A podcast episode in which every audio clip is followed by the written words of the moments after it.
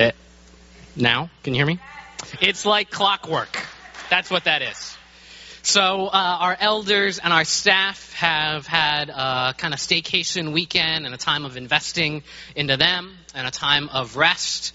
Uh, as you heard, Aaron got back from vacation and got a time of rest. So that means you're stuck with me, who's not an elder and not on staff.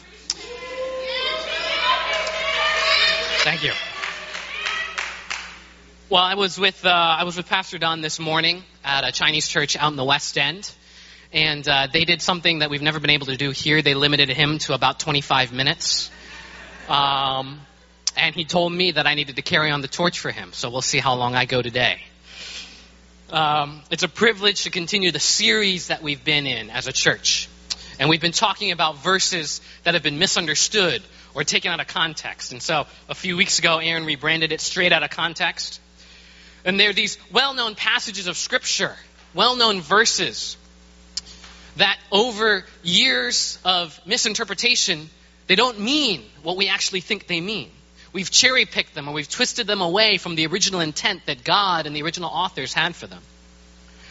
Well, well today um, I'm going to wrap up that series, and it's possible that I've bitten off a little bit more than I can chew.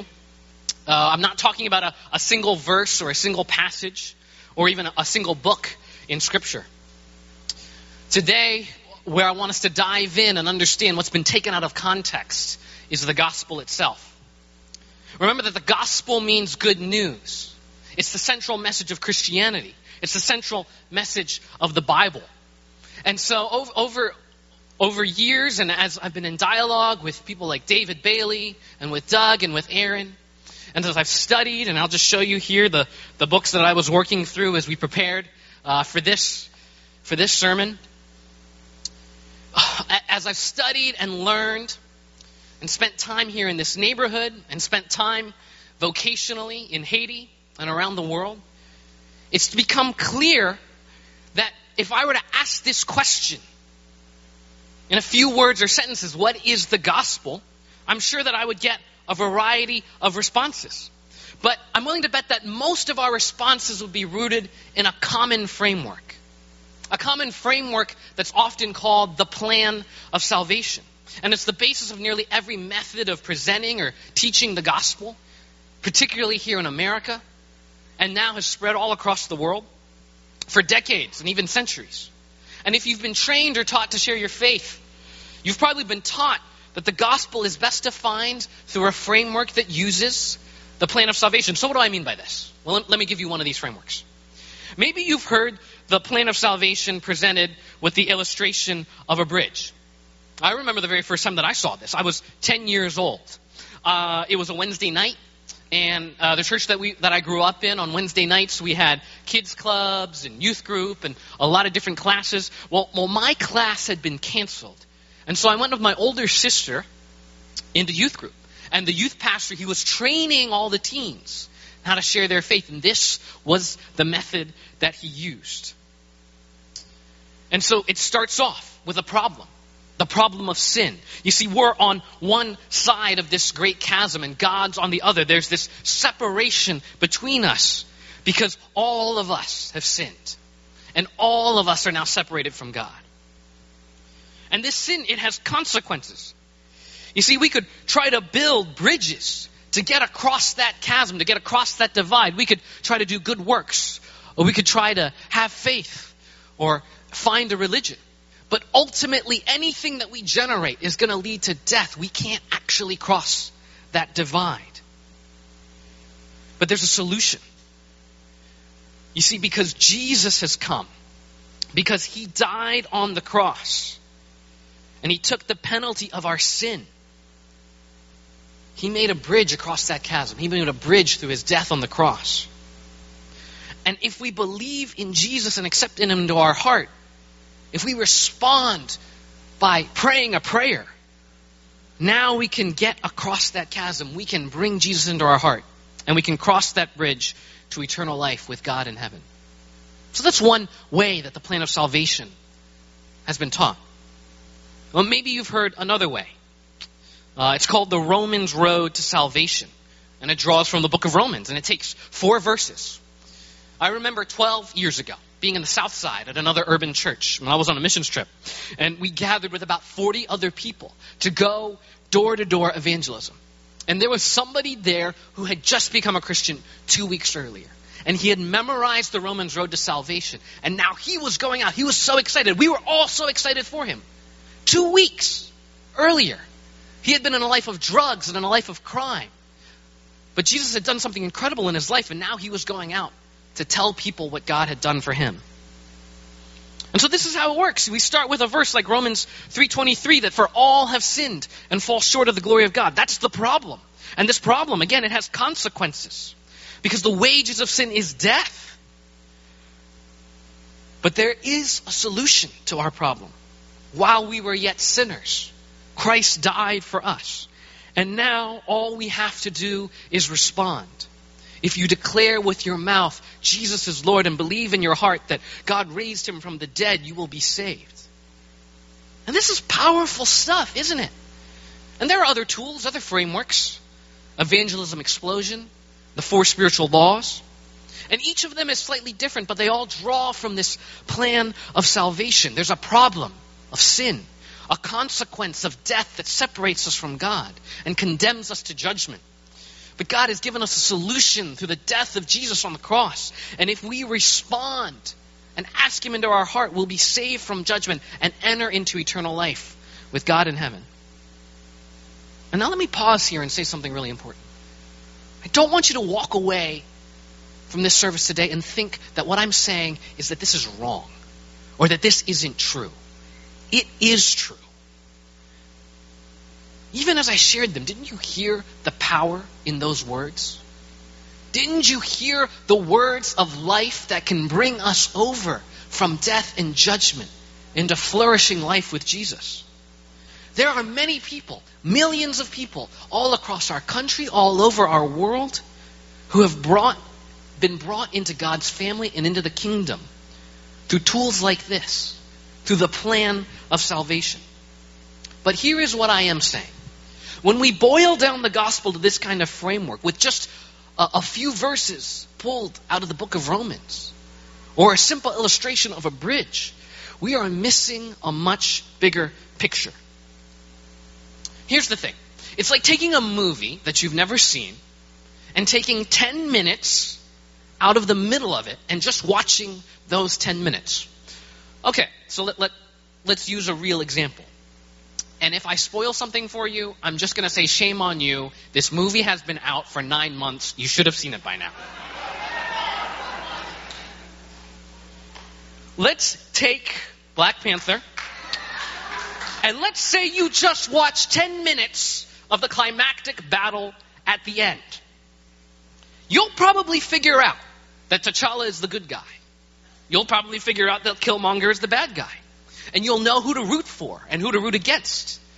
You'll know who wins. You'll know who's on T'Challa's side and who's on Killmonger's side. But if that's all you see, you are actually going to miss what's driving the central conflict of the story. You'll miss that there's this debate that's going on at the heart of Wakanda. In a world that is filled with oppression and brokenness, in a world that has oppressed and colonized every other country in Africa, how is Wakanda supposed to engage with that world? You'll miss the questions about sonship and identity, mercy and justice that drive T'Challa. You will miss, you will miss all of the suffering, the personal suffering, the systemic suffering that Killmonger has experienced. And that, that's driving him on this quest Misguided as it is, it's driving him on this quest for liberation and vengeance on a global scale. In other words, if all you see is just 10 minutes of the climactic battle, you'll get a few things about the story right, but you're going to get a whole lot of other things really, really wrong. And so, what's the problem here with the plan of salvation? What's the problem when we just take that on its own and miss the larger context? Well, when you boil it all the way down, it makes the Christian faith all about bringing your soul into heaven. It's a fire insurance plan to escape the fires of hell. The logical response actually becomes something that we've seen on TV. It becomes the response of Bart Simpson when he's presented with the plan of salvation. Can we put the sound in? Sorry, I didn't cue you on this.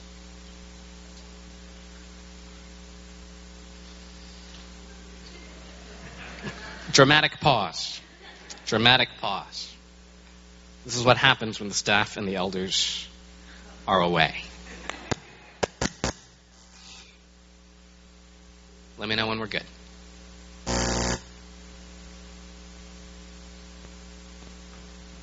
Good to go?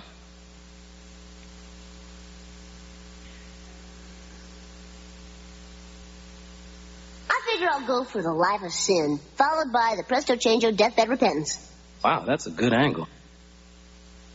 That's what we end up turning it into. One more time. Okay, we'll do it one more time. I figure I'll go for the life of sin, followed by the presto changeo deathbed repentance. Wow, that's a good angle. Bart has heard the gospel. He has heard that he needs to change and repent. The preacher is actually holding his slingshot in the in, in that episode. He's taken it from him and said, "You need to turn and repent from your wicked ways." And he says, "That's okay.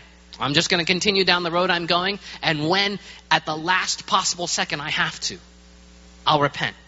I'll change. I'll accept the plan of salvation." But what's even sadder than that, what's even sadder what, than what Bart is doing, is that when somebody says that they're a Christian and they've accepted that plan of salvation, they've secured their eternal destination, and now they think everything else is optional. Justice is optional. Living an upright and holy life is optional. Doing the Bible and dying to self, optional. And, and that's just for us as individuals. What about whole societies? One of the great leaders of the Native American church was a man named Richard Twiss. And in a book that was published just a few years ago, just after he died, it was called Rescuing the Gospel from the Cowboys. And he talked about this plan of salvation that had been presented to his people for hundreds and hundreds of years. Four centuries that native peoples in America have had contact with missionaries and have heard the plan of salvation. And yet, so few Native Americans follow Jesus. Why? Because while missionaries were preaching to them, their government was taking away their land. And their government was slaughtering their people. Missionaries themselves were taking children away from native families into institutions where they were abused and where they were taught to forget their culture, forget their identity. This wasn't good news, it was bad news. You see, we need a gospel that doesn't just come out of one book of the Bible. It comes from all 66 books of the Bible. We need a gospel that lets us see the bigger picture of what God has done throughout history and in the pages of Scripture. We need to see the full picture of what God is doing right now and what He's calling us into in this neighborhood. And we need to see the fullness of what He's promised for the future, for the end of time when He returns and He makes everything right. And so, what I want to share with you in the next few minutes is, isn't something that I came up with. It's a framework that many scholars and leaders have been working on over the last few years. You'll hear echoes of what David and Elena have shared in the Arrabon curriculum. You'll see that many of the illustrations and the phrases that I share with you today are adapted from a framework called The Big Story. And there's a book about that by James Choung that you can check out, and you can see a condensed version of what I'll share with you today. You see, this telling of the gospel, it unfolds in four great acts, four chapters that take us not only through the Bible, but through all of human history creation, fall, redemption, and new creation. And so you'll see as we move through this, I'm going to pull a Pastor Don. I'm going to throw a lot at you. We're going to zoom through a lot of slides. I'm going to carry on what he started this morning, and maybe we'll get out of here in time, maybe we won't. But we begin with creation, where everything was designed for good. And you see, in ancient times, this was a really radical idea that the earth and humanity had been made with intention and with purpose. You see, in the stories that many other ancient peoples told, the earth, it emerged out of conflicts and war.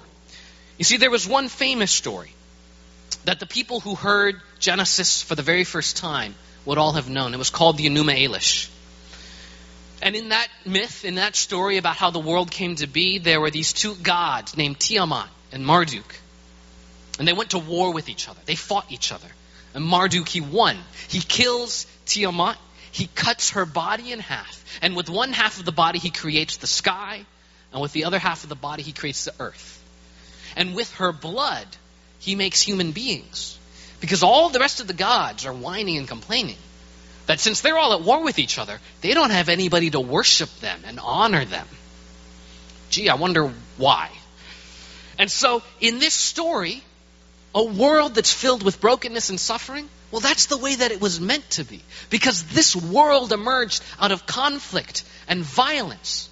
And if you were a lowly peasant who was serving a great king, and all you knew that was that your life was supposed to be all about them, well, that was the way the world was supposed to be. Because you were created to serve greater beings than yourself. But that's not the story of Genesis. That's not the story of the good news of the Bible. You see, this good news, this gospel, this story, is that God designed everything to be good. He made the earth with intention and with purpose. And then he made humanity in his image to rule over all that he had made. Not just some people, not just kings and queens, all people. And you see, he made humanity, he made each of us with four key relationships. Our relationship first with God, and then our relationship with ourselves, our relationship with other people, and then finally our relationship with the rest of creation. And so, what did this look like in the beginning? How did all of this work? Well, in the first place, when creation was designed and when everything was made for good, our relationship with God was beautiful. We were designed to walk with God and obey God. And so Genesis tells us that Adam and Eve, they walked with God in the cool of the day. They had direct access. And when they first started out, they were living in complete dependence and obedience to God in His presence. Our relationship with ourselves.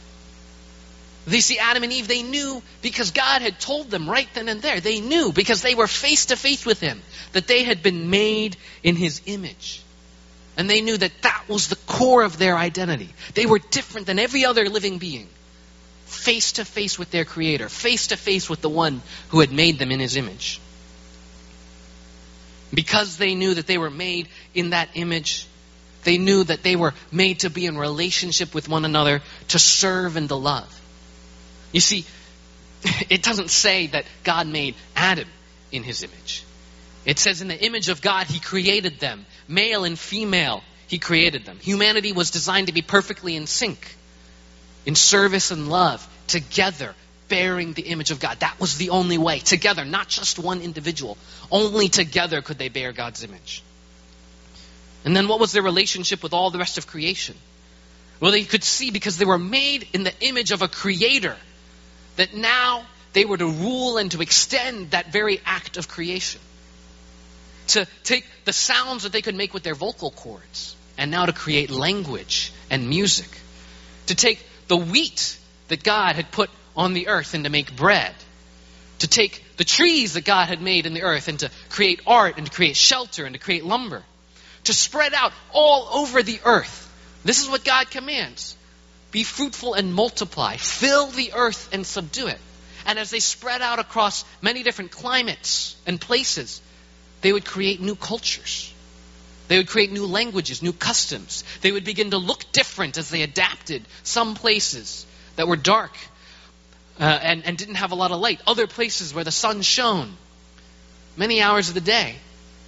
And that all together, as they bore the image of God, they would rule over the earth that God had created. They would share in what he was doing to rule over and to extend all of creation. And this was the way that it was meant to be. This was the way that it was designed. But then something happened. In Genesis 3, we see that the world that God designed for good was hijacked by evil. And so the good things that God had created fell. And this is when we enter that second chapter. We move from creation to the fall. Adam and Eve turn away from God. They're tempted by Satan. And they decide that rather than to let him have his rule and his reign and, in, and to share in that, they want to replace God.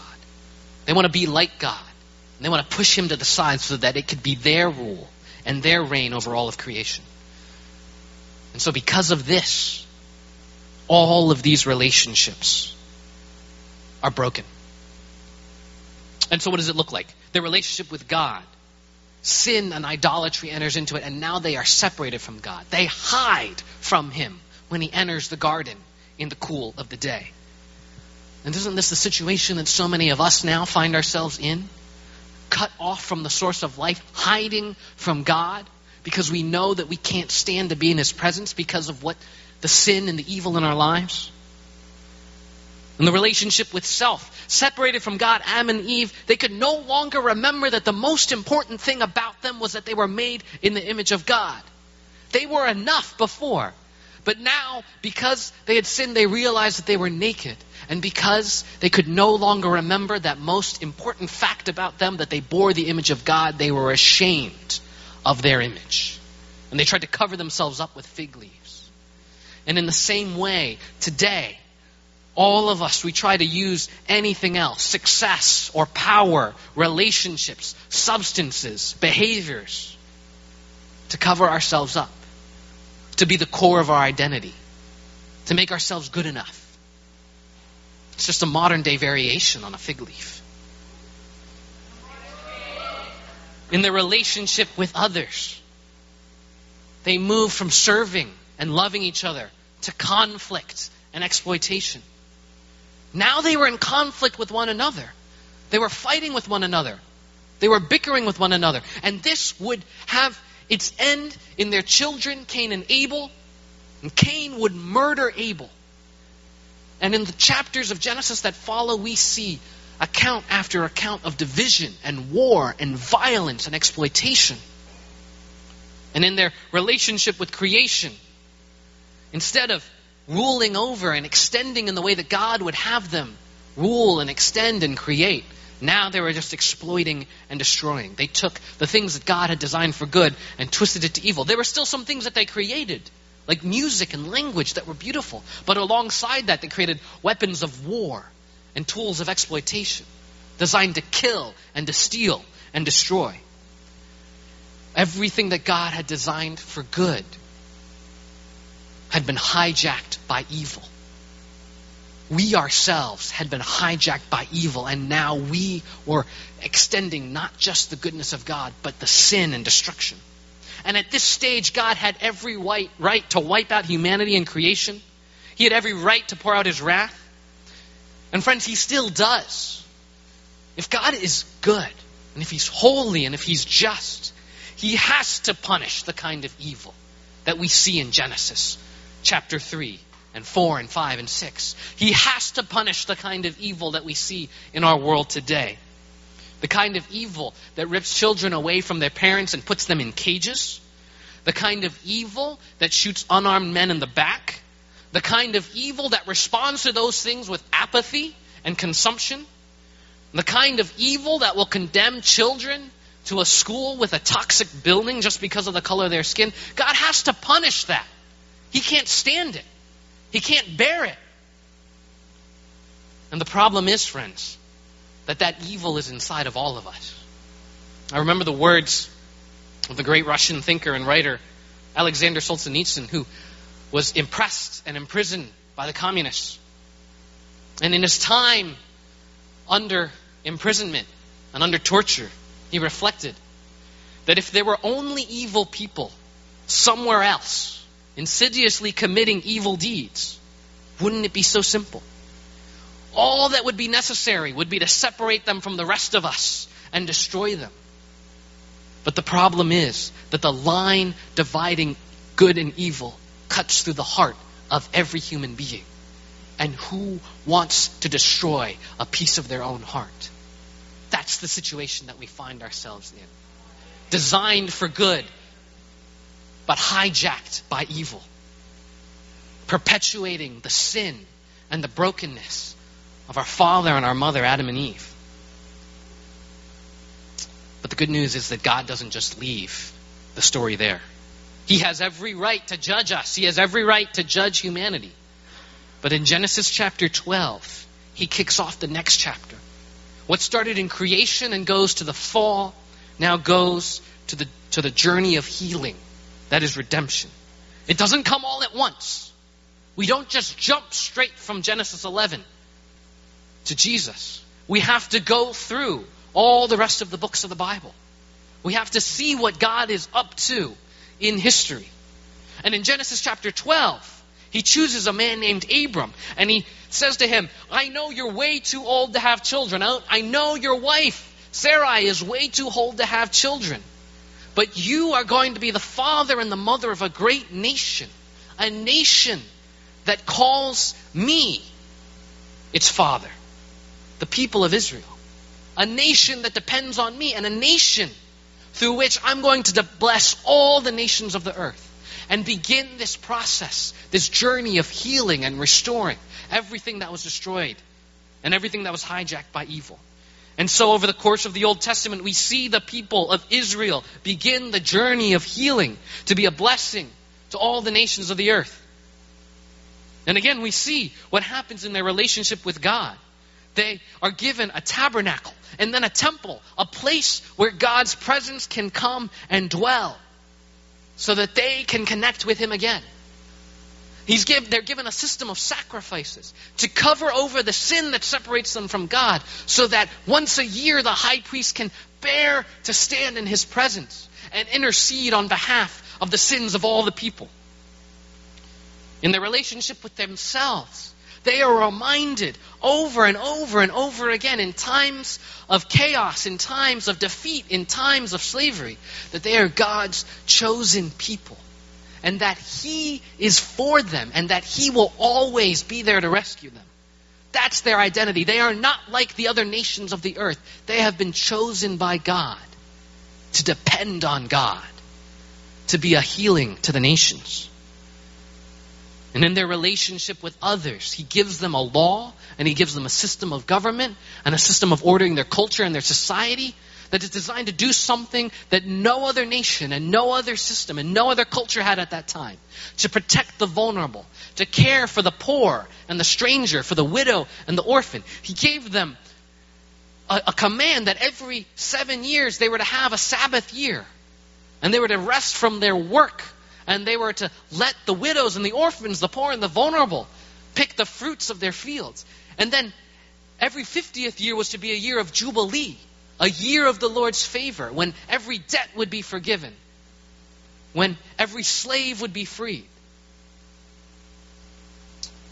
And then they were to steward and preserve and be God's stewards in all of creation, to let the land lie fallow every seven years so that it could heal and be renewed, to begin to create stories and songs and poetry and art that reflected who God was, to carry the message of creation and fall and redemption to the nations, to create these cultural artifacts where everybody would hear and learn about who this God was. And friends, this journey was not a straight line journey. Time and time again, they failed. Time and time again, God had to rescue them from their sins. Time and time again, God had to say, You've sinned, but I'm returning to you. Time and time again, they missed the mark. Even the year of Jubilee. Most scholars believe that they never actually did it. This pinnacle of what was supposed to be this system to serve and protect the vulnerable and to demonstrate their utter reliance on the God of the universe. Most scholars believe they never did it. But God was still faithful. He kept them on the journey. He kept saving them and bringing them back. And this journey had its final destination, its climax, in the person of Jesus. The journey of healing over thousands of years and centuries came to its final resting place in one man who embodied everything that Israel was supposed to be. You see, this Jesus, he was the son of David. He was the King of kings and the Lord of lords, in that line and lineage. He was a prophet, like every like those prophets that had come before, but better than every one of those prophets that had come before. And when the people of Israel saw him standing on a mountain, giving them the law, how could they help but think of Moses who had come down from the mountain bearing Ten Commandments? But this time, Jesus wasn't preaching just a law that was about their outward behavior. He was preaching a law that would reshape their hearts.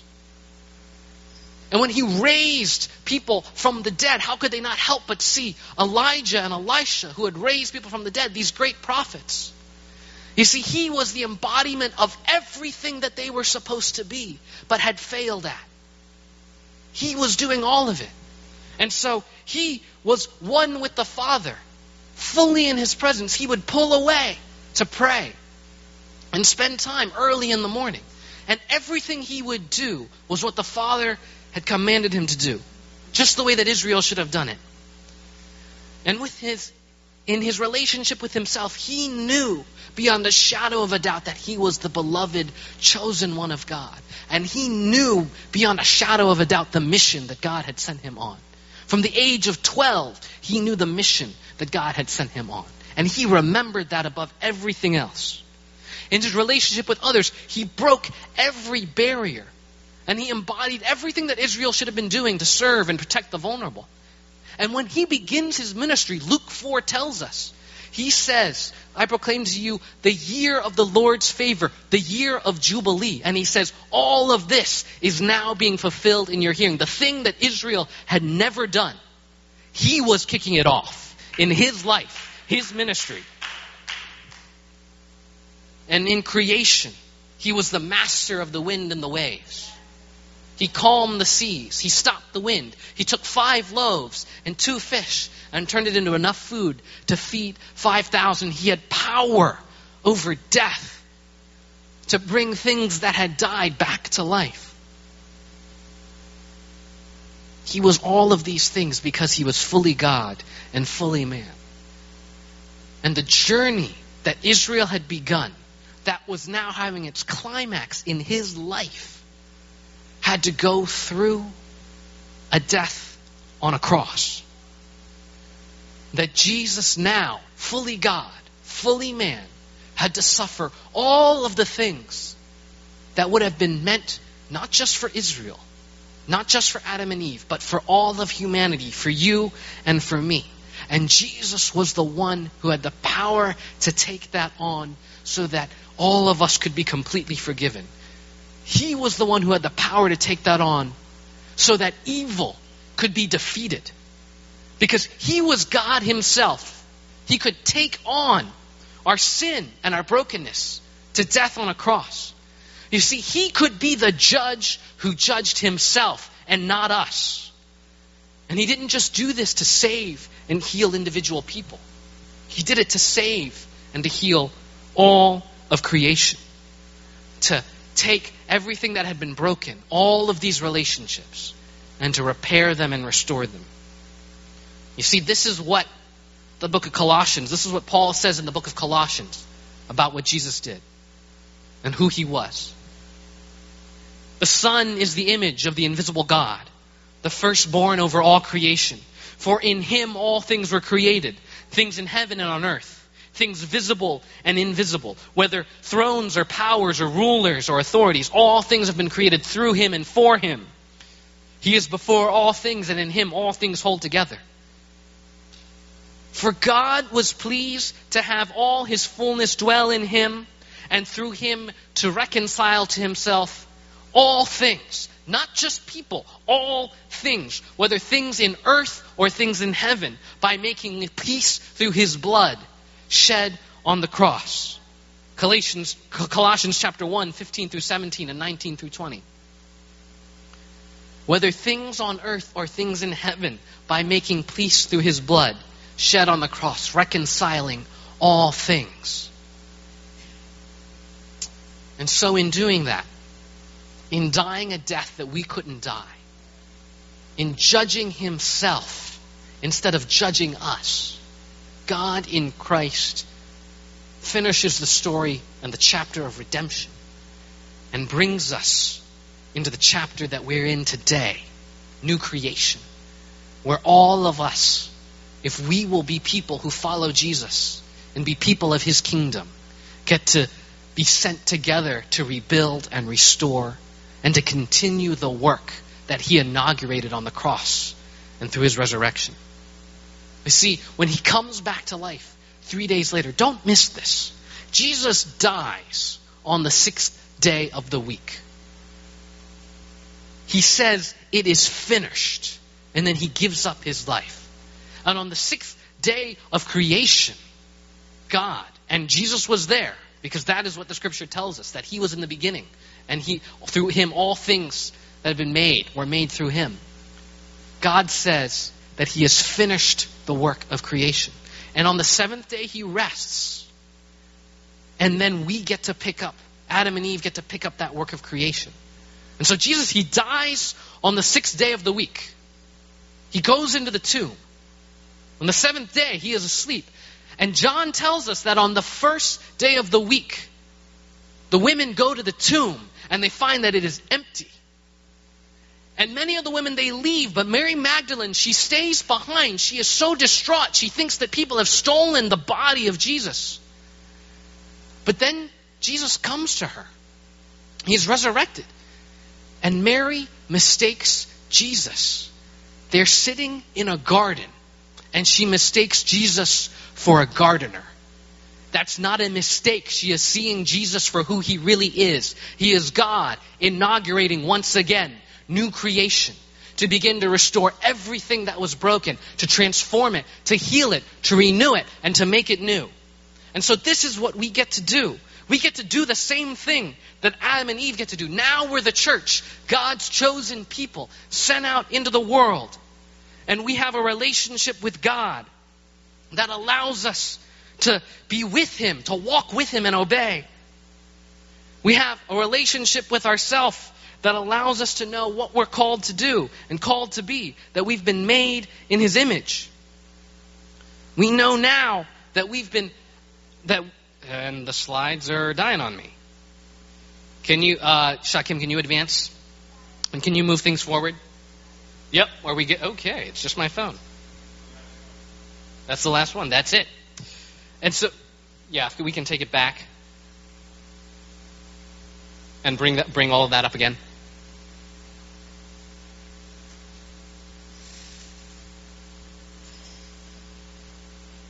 Two more.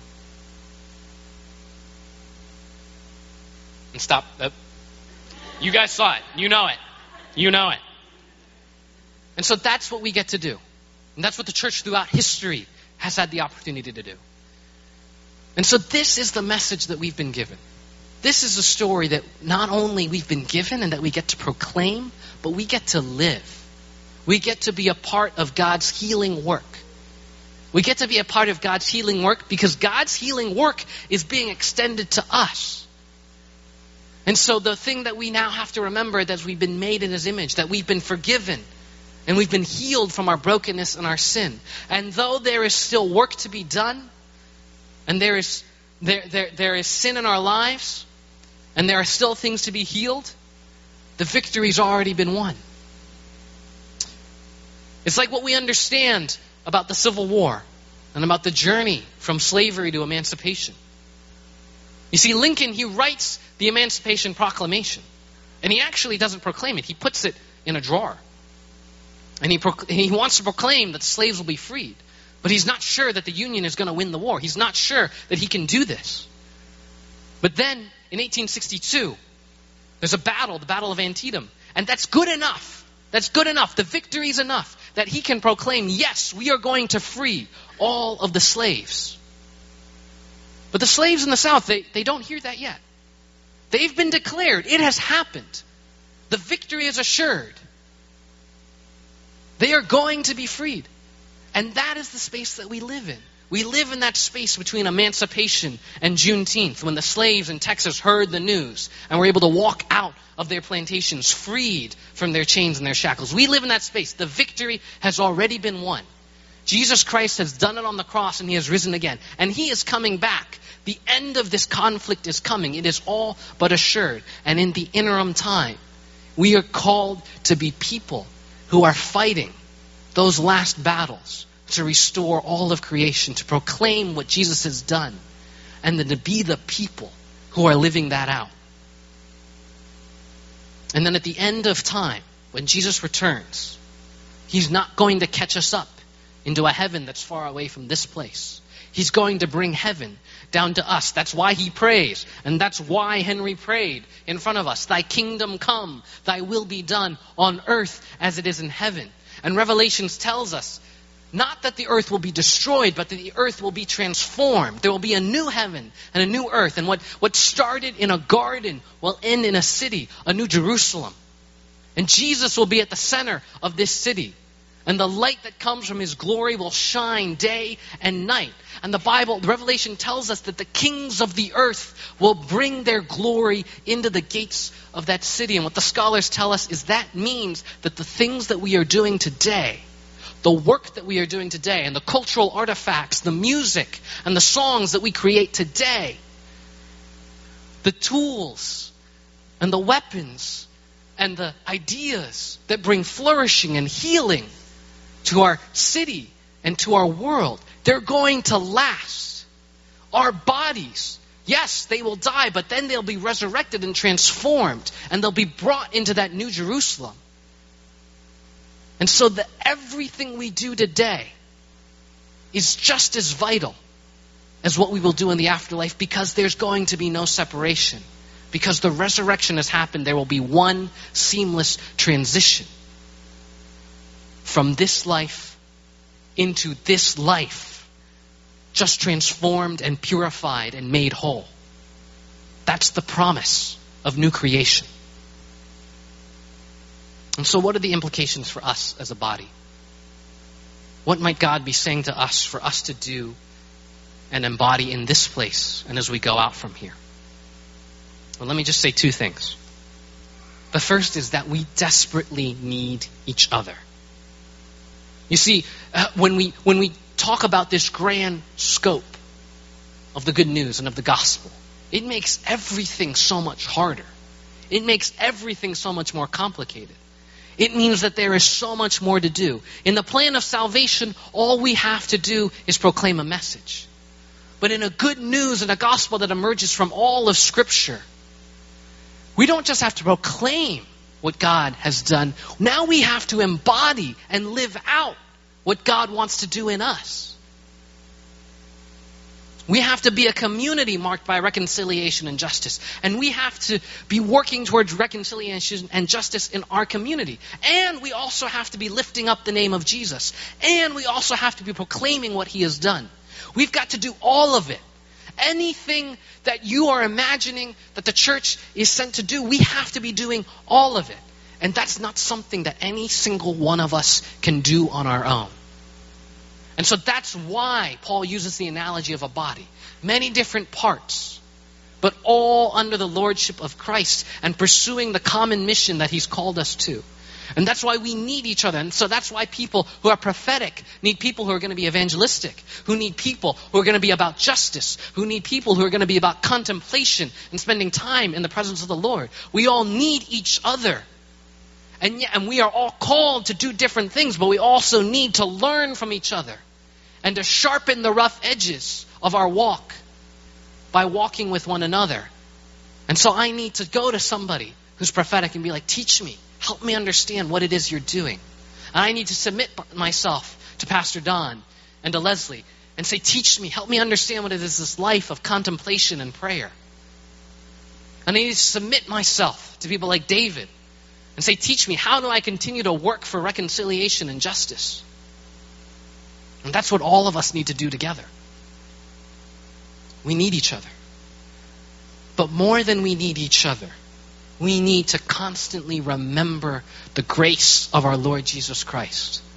That even in all of our complete insufficiency, the Romans road, the plan of salvation, the bridge illustration, they're still true in their proper context, they teach us that we are not enough, that we cannot possibly do it on our own, that while we were still sinners, Christ died for us, that once we were enemies of God, but through his death and resurrection, Jesus has turned us into his friends. And that in this journey, we are going to fail. We are going to fail dramatically. We are going to fail catastrophically. There may, in fact, come a day when this local body ceases to exist because most local bodies of church cease to exist, they die. But we know that because of God's grace, the work will continue on. And that even if you fail dramatically and catastrophically, God's work is going to continue on. There is nothing you can do, there's nothing I can do that can stop his work of redemption in the world and in my life. He has proclaimed it. He has said it once and amen. We have been caught up together under the blood of Jesus. His mercy has been extended to us. And so if you have accepted that, you have the assurance that He will complete the work that He began in you. We may not see it now. We may not see it today or in 10 years. We may pass into the grave, but we know that Jesus came back to life, and everything in our lives that will fail and die will also be resurrected. And this is the mercy that we throw ourselves on again, day after day after day. And so, as the worship team comes back up, and as we begin to sing songs of this mercy and this salvation and this mission, if this is a story that you've never heard before, know that today you can enter into it. Know that today you can say, Yes, this is what I want my life to be about. I want to stop going the way that I've been going. I want to stop being hijacked by evil. And I want to return to what God designed for good. And I know that there's a journey of healing that Jesus began long ago, but that had me in mind. And that that journey of healing can go through my life today. And that if I would just lay down my sin and my sorrow at the foot of Jesus and ask Him to enter into my life, I can be sent together with all of God's people to rebuild and restore not only my life, but this community and this world. And that I will trust from this day forward in what Jesus has done and what He is still doing in all of the world. Amen.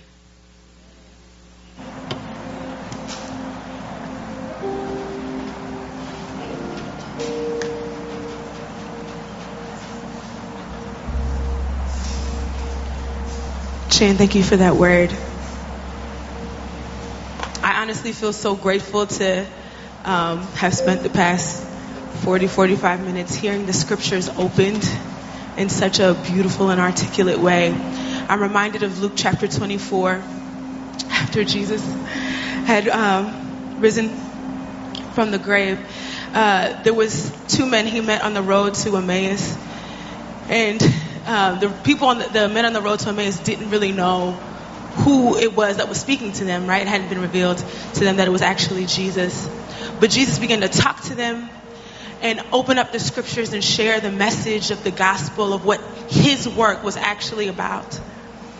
And the men are recorded as saying, Didn't our hearts burn within us when this man opened up the scriptures to us? And I'm, i know that there's some of us in this room, our hearts are burning within us at the revelation, at the illumination of the beautiful, mysterious, revealed, glorious plan of our God to bring all of heaven and earth, men, women, and children into his fold.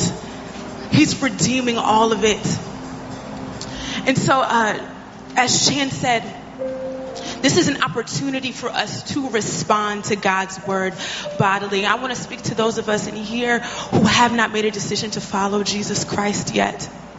There might be some of us in here who have never said, Yes, I want to be a Christian, but you're hearing and sitting under this message and you're like, Yo, my life is lacking purpose and vision, and I want to be a part of this. I pray that this would be the time that you make a decision for Jesus Christ. And it's not just for the saving of your soul. Hear that. That's a great and tremendous gift. But it's also for you to join a body that's on the move of redeeming the whole of creation. It's about you and it's more than you. So if you're here in this room today and you're wondering and you're questioning, is this for me? I invite you. Our prayer team is going to be stand, they're going to be posted up. Um, I invite you to come and pray with uh, one of our elders, with one of our prayer team, that we can touch and agree with you. The time is now. The opportunity is present. Don't wait any longer. And there's some of us in the room who have made a decision to follow Jesus, who know the Lord, have been walking with the Lord. But as we sat under the word this evening, we were pressed, we were hit with, man, my life isn't reflecting the fullness of the gospel. Or, Lord, I want to lean more into every single part of your redemption plan that I have access to.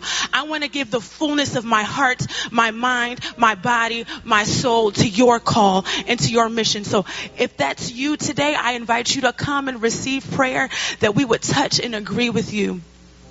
I'm hearing the rain fall on the ceiling. We all heard it. I heard everybody, saw everybody like looking out the door. Like, is it raining? It's raining.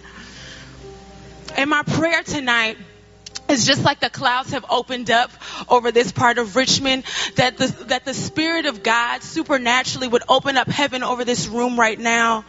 And that the Spirit of God would pour out fresh on us. And that the Spirit of God would liberate us and free us. And that the Spirit of God would stretch Himself out in us so that we can be the people of God that God has called us to be. So in this time of response, I challenge you to reflect and think on the person of Jesus and on the mighty work of God that's just been shown to us. And respond in the way that the Spirit is leading to you. Pay attention to your body. Is your heart pounding? Do you feel like the shakes, the chills, all of that? Listen, this is the Holy Spirit speaking to you right now. I pray, I pray that you would be obedient and respond in the hands of the worship team now.